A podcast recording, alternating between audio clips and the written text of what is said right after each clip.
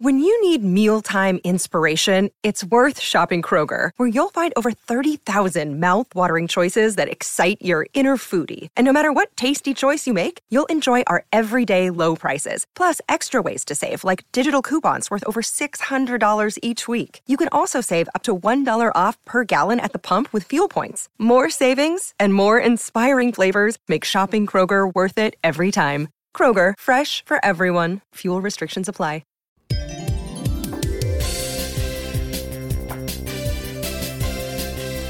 It's time for the Jeremy Paul Show with your hosts, Mark Stafford and Jeremy Paul. Jeremy Paul Show. Yes, here he is. I don't know where in the... Are you on a bit of a, you filling your pockets this Friday as well, JP? Nah, bro, just at work. Just in the city, actually saying goodbye to my boss. Oh. Might have to have a couple of beverages. No, he finished up today, so got a couple of the big bosses in town, so I had to journey into the city and tidy myself up, bro. Yes, fair enough. Something completely non-sport related. Do you know how many children Rod Stewart's got? Oh, probably three less than me. He's got eight. Oh, that he knows of. Eight children to how many women? Oh, I would have thought at least four different mums. Five. And the oldest daughter is 59, and the youngest child is 12. He's been producing for 47 years. Man, that is it. I thought my bell curve from 18 to a newborn was big. His bell curve is ridiculous, mate. That is. Mate, thank God he's rich. I tell you what, he'd be just constantly broke. Oh my God. He's just put his house on the market in Beverly Hills, $115 million. He's leaving US. Says it's too toxic. Right, questions. What a legend, though. Questions for JP. Which order shall I do these in? This is the great man Dave from Waiheke Island. Question for JP. Does he think the Brumbies will lose by 20 to 30 points, or does he think it'll be more? Go the Canes. Well, that was a bit harsh. That's a harsh one. Remember, we're playing at home. Yes. We're playing at home. Look, they picked their side, right? Look, the captain, Alain Alatoa, is injured at the moment, but...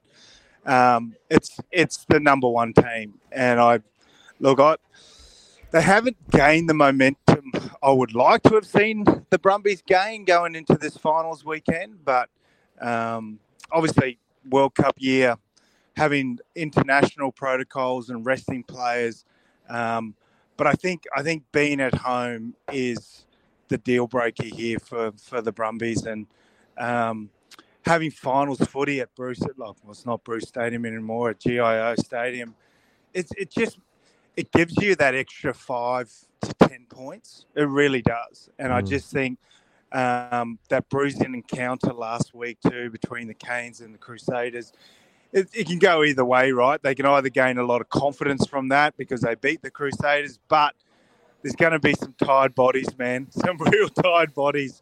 That was one hell of a physical clash. So, no. Look, I think the Brumbies will win. Look, I think they'll actually put a performance together, and they have been showing glimpses. So, no, I think the Brumbies will win. Got a few questions on that game actually. Debrascini over Lollasio. Is that a vote of no confidence in Lollasio on the big stage? Mate, I would have thought the kid might have under Stephen Larkham, right? Like, he's obviously... I thought he would have come along further this year, but he's obviously still in his development. And I think the fact he got picked at such a young age potentially didn't reflect where he was actually in his development. And I'm talking with the Wallabies, right? Like, because there was a few injuries. But, he's still only 22 years old. Like, because he has played test footy and he's been around for a few years now, I think there's this unfair, I suppose, view on Noah on where he should be at.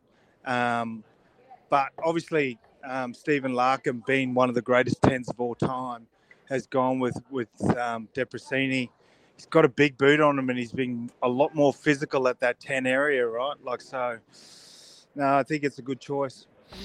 One from me. I don't know how much of the Hurricanes you've watched, but Braden Yossi's getting the start at number 8 after two very good performances, keeping Duplessis Carefi on the bench, Ardie Savea into the 7 jersey. So I'm just saying, watch that 7-8 combination, JP, for the Hurricanes. Mate, that 8, he scored a beautiful try off the back of the scrum. That's the young kid you're talking about? Yeah, oh, yeah. Yes. Hey, he's deceptively quick, isn't he? Like, he was like very, very, for a big boy. Yeah. He moved across the ground really, really quickly. And I think that's the balance. Like, so the best back rows I ever played with, there was balance. Like, especially when you had someone like, and when you had to pick guys like Phil Waugh and George Smith, it didn't give you the balance. I think that's what's been happening with Ardie Savea. They need to take the workload off Ardie. So when he does do those inspirational runs, or you'll always find he'll play a big moment, man, within the game. And I just think if by freeing him up and giving this young kid who's in a bit of form, man, he's in really, really, really good form. So, no, I like that choice. Oh, mate, Ken. He texts every week. Ken! Do you give any of the Aussie teams a chance? So you obviously think the Brumbies will win. But amongst the others, and don't talk riddles, says Ken. Oh, he's dropped out. Has he dropped out? You pushed something then. I saw the whole page move, Finn Bissimo. Oh... It shows that he's still online. Maybe didn't like the question, Ken. I'll keep it there for him. Just while we get him back. We'll get him back. Just on the Man City thing. I don't know if he can reuse that code or not. Oh, no, he's ringing back. Just quickly on that Man City thing, saying, I'm not a Man City fan, but all the people that hate Man City, there is a lot of teams that spend a lot of money, but they're not as good as Man City. Credit goes to the coach. That's from Chris. On City. Sorry, bro. I went to go and check. I had to just double check, and I obviously call in on the internet side of things. Oh, and it stopped. It cuts me out. But anyway, Ken, I would be more worried about the Blues this weekend against the Waratahs. Like the Waratahs with Michael Hooper finishing up. Look, I know they were a bit disappointing last week. They should have won that game, but they're a side, if they can put things together, they can score points, and they're a young, enthusiastic team. So they're playing with absolute freedom, where they're not expected to win. And the Blues coming off a 16-9 win against the Highland, they just have not performed this year, the Blues, to where I thought they'd be. So no, I'm definitely giving the Waratahs a chance. The Reds or. Yeah. On their day though, right? They did go over to the Chiefs and beat the Chiefs in New Zealand because they just tackled. If they can replicate that, yeah, maybe. But no, the Brumbies will win for sure. I'm just wondering if anyone from the Blues, if they do beat the Waratahs, if one of the Blues, you remember the 4 more years call of George Gregan? I just wonder if one of the Blues players will stand over a Waratah and say 27 more years, because that's how long it's been since an Aussie team has won a playoff game in New Zealand. Oh, really? 27 years. 27 wow. years. Wow. More questions. Well, no one saw the Reds beating the Chiefs after, 9 straight. So no, that's right. You never know. Irish John wants to know, how much for a handle of beer over there, JP? You've asked the man that'll know. About the same for a crate, for a dozen long necks. That's fair. Staffy, for JP, if no Aussie, and it's a big if, teams make the playoffs for next week, what in your opinion needs to change for Aussie rugby at a franchise level? Look, if you look at the last 2 years in terms of Australia's improvement, we've improved out of sight. We're winning games in New Zealand now. Look, the Reds have been disappointing. Let's just state that. The Waratahs are rebuilding. I'm really liking where the Waratahs are. The Force, mate, they are only going to get better under Simon Crone as well, because he's starting to develop Western Australian players. the Rebels were surprising for me this year. They actually won more games. Our young Gordon, right? Carter Gordon, that 10. God, what a little exciting player he is. He is. I love him.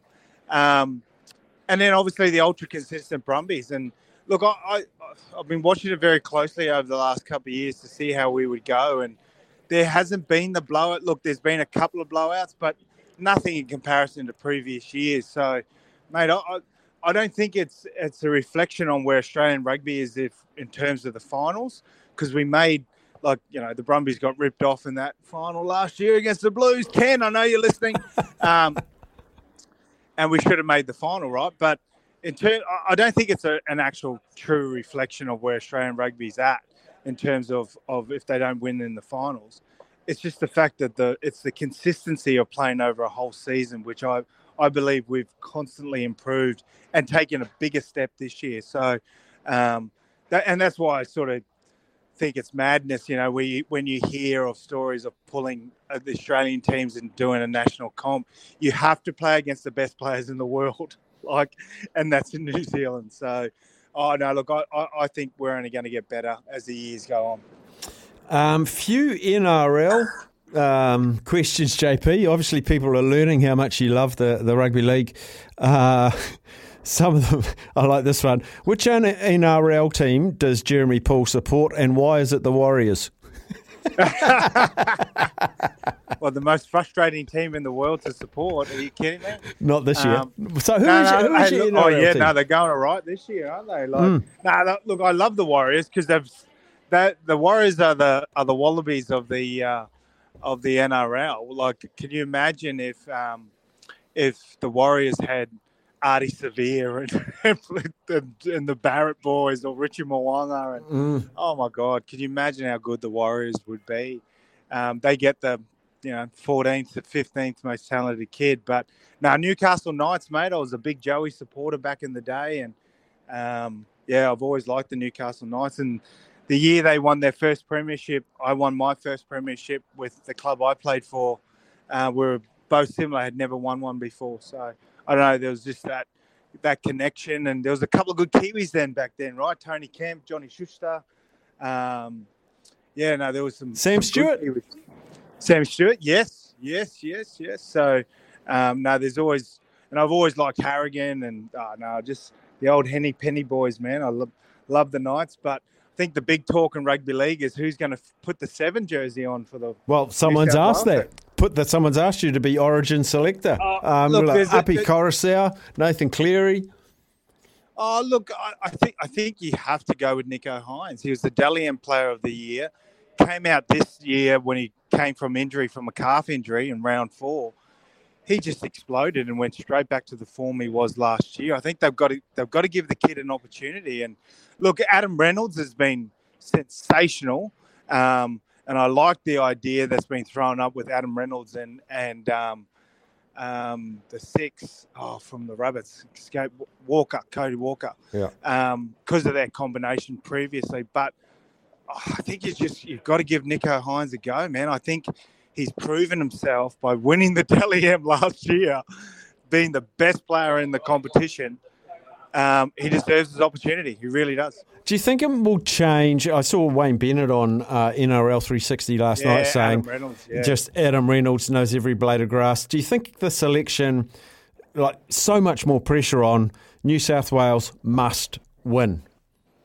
Oh, of course, mate, especially when as I sort of said last week, I wouldn't have changed anything with regards to the Blue, because they actually should have won that game. They controlled that game for at least 70 minutes of that entire 80-minute performance. So there's not too much to change, just executing and icing those moments. Now with Nathan Cleary being injured, there's so much more discussions and so much more pressure on Freddie Fittler. But, man, I would just – you're taking Nathan Cleary out, who is one of the best sevens in the world, and putting in the best player of the competition from last year. It should be seamless. Last one, and I don't know if you watched the All Blacks under-20s and the Wallabies under-20s go at each other, because the question is, how does it make them feel for the future of when the junior Wallabies absolutely monstered the under-20 New Zealand team at set piece, which they did. If you didn't see it, boy, the forwards in that under-20s Wallabies looked massive. Yeah, and you know, that's actually been happening over the last few years. And I think it's a really good comparison of where we're going to go, but it's about keeping these young players. The issue is, bro, is we're losing them overseas, or we're losing them to other codes, and we're not keeping them here. You watch that under-20 side, like that, they're getting offered huge money. Mate, we've got over 200 players overseas at the moment. Nothing in comparison to like Fiji, I think, who have got over 1,200 players playing overseas. But that's the hard part, is now keeping them and making sure we put them in the right franchise so they continue their development. They don't get stuck behind like good players and don't get the opportunity to play games. But we actually put them into franchises where they'll get footy, where they'll actually get some footy. But, you know, they're big kids now, aren't they, bro? Like, they're not, man, it's not about potato scallops and play the chips anymore. Like, these kids are big, powerful and fast. Awesome, JP. Go get yourself a nutty, brown, frothy liquid refreshment, and we'll catch up again next week, buddy. I'm just going to get myself a couple of spates. Yeah, boy. See you, boy. Spates, bro. Go the Brumbies. Up the Brumbies. Jeremy Paul Show every Friday, 2 o'clock. On the other side of this, we're going to catch up with Tim Mills. He's the CEO of the Canterbury Jockey Club and what's going on there.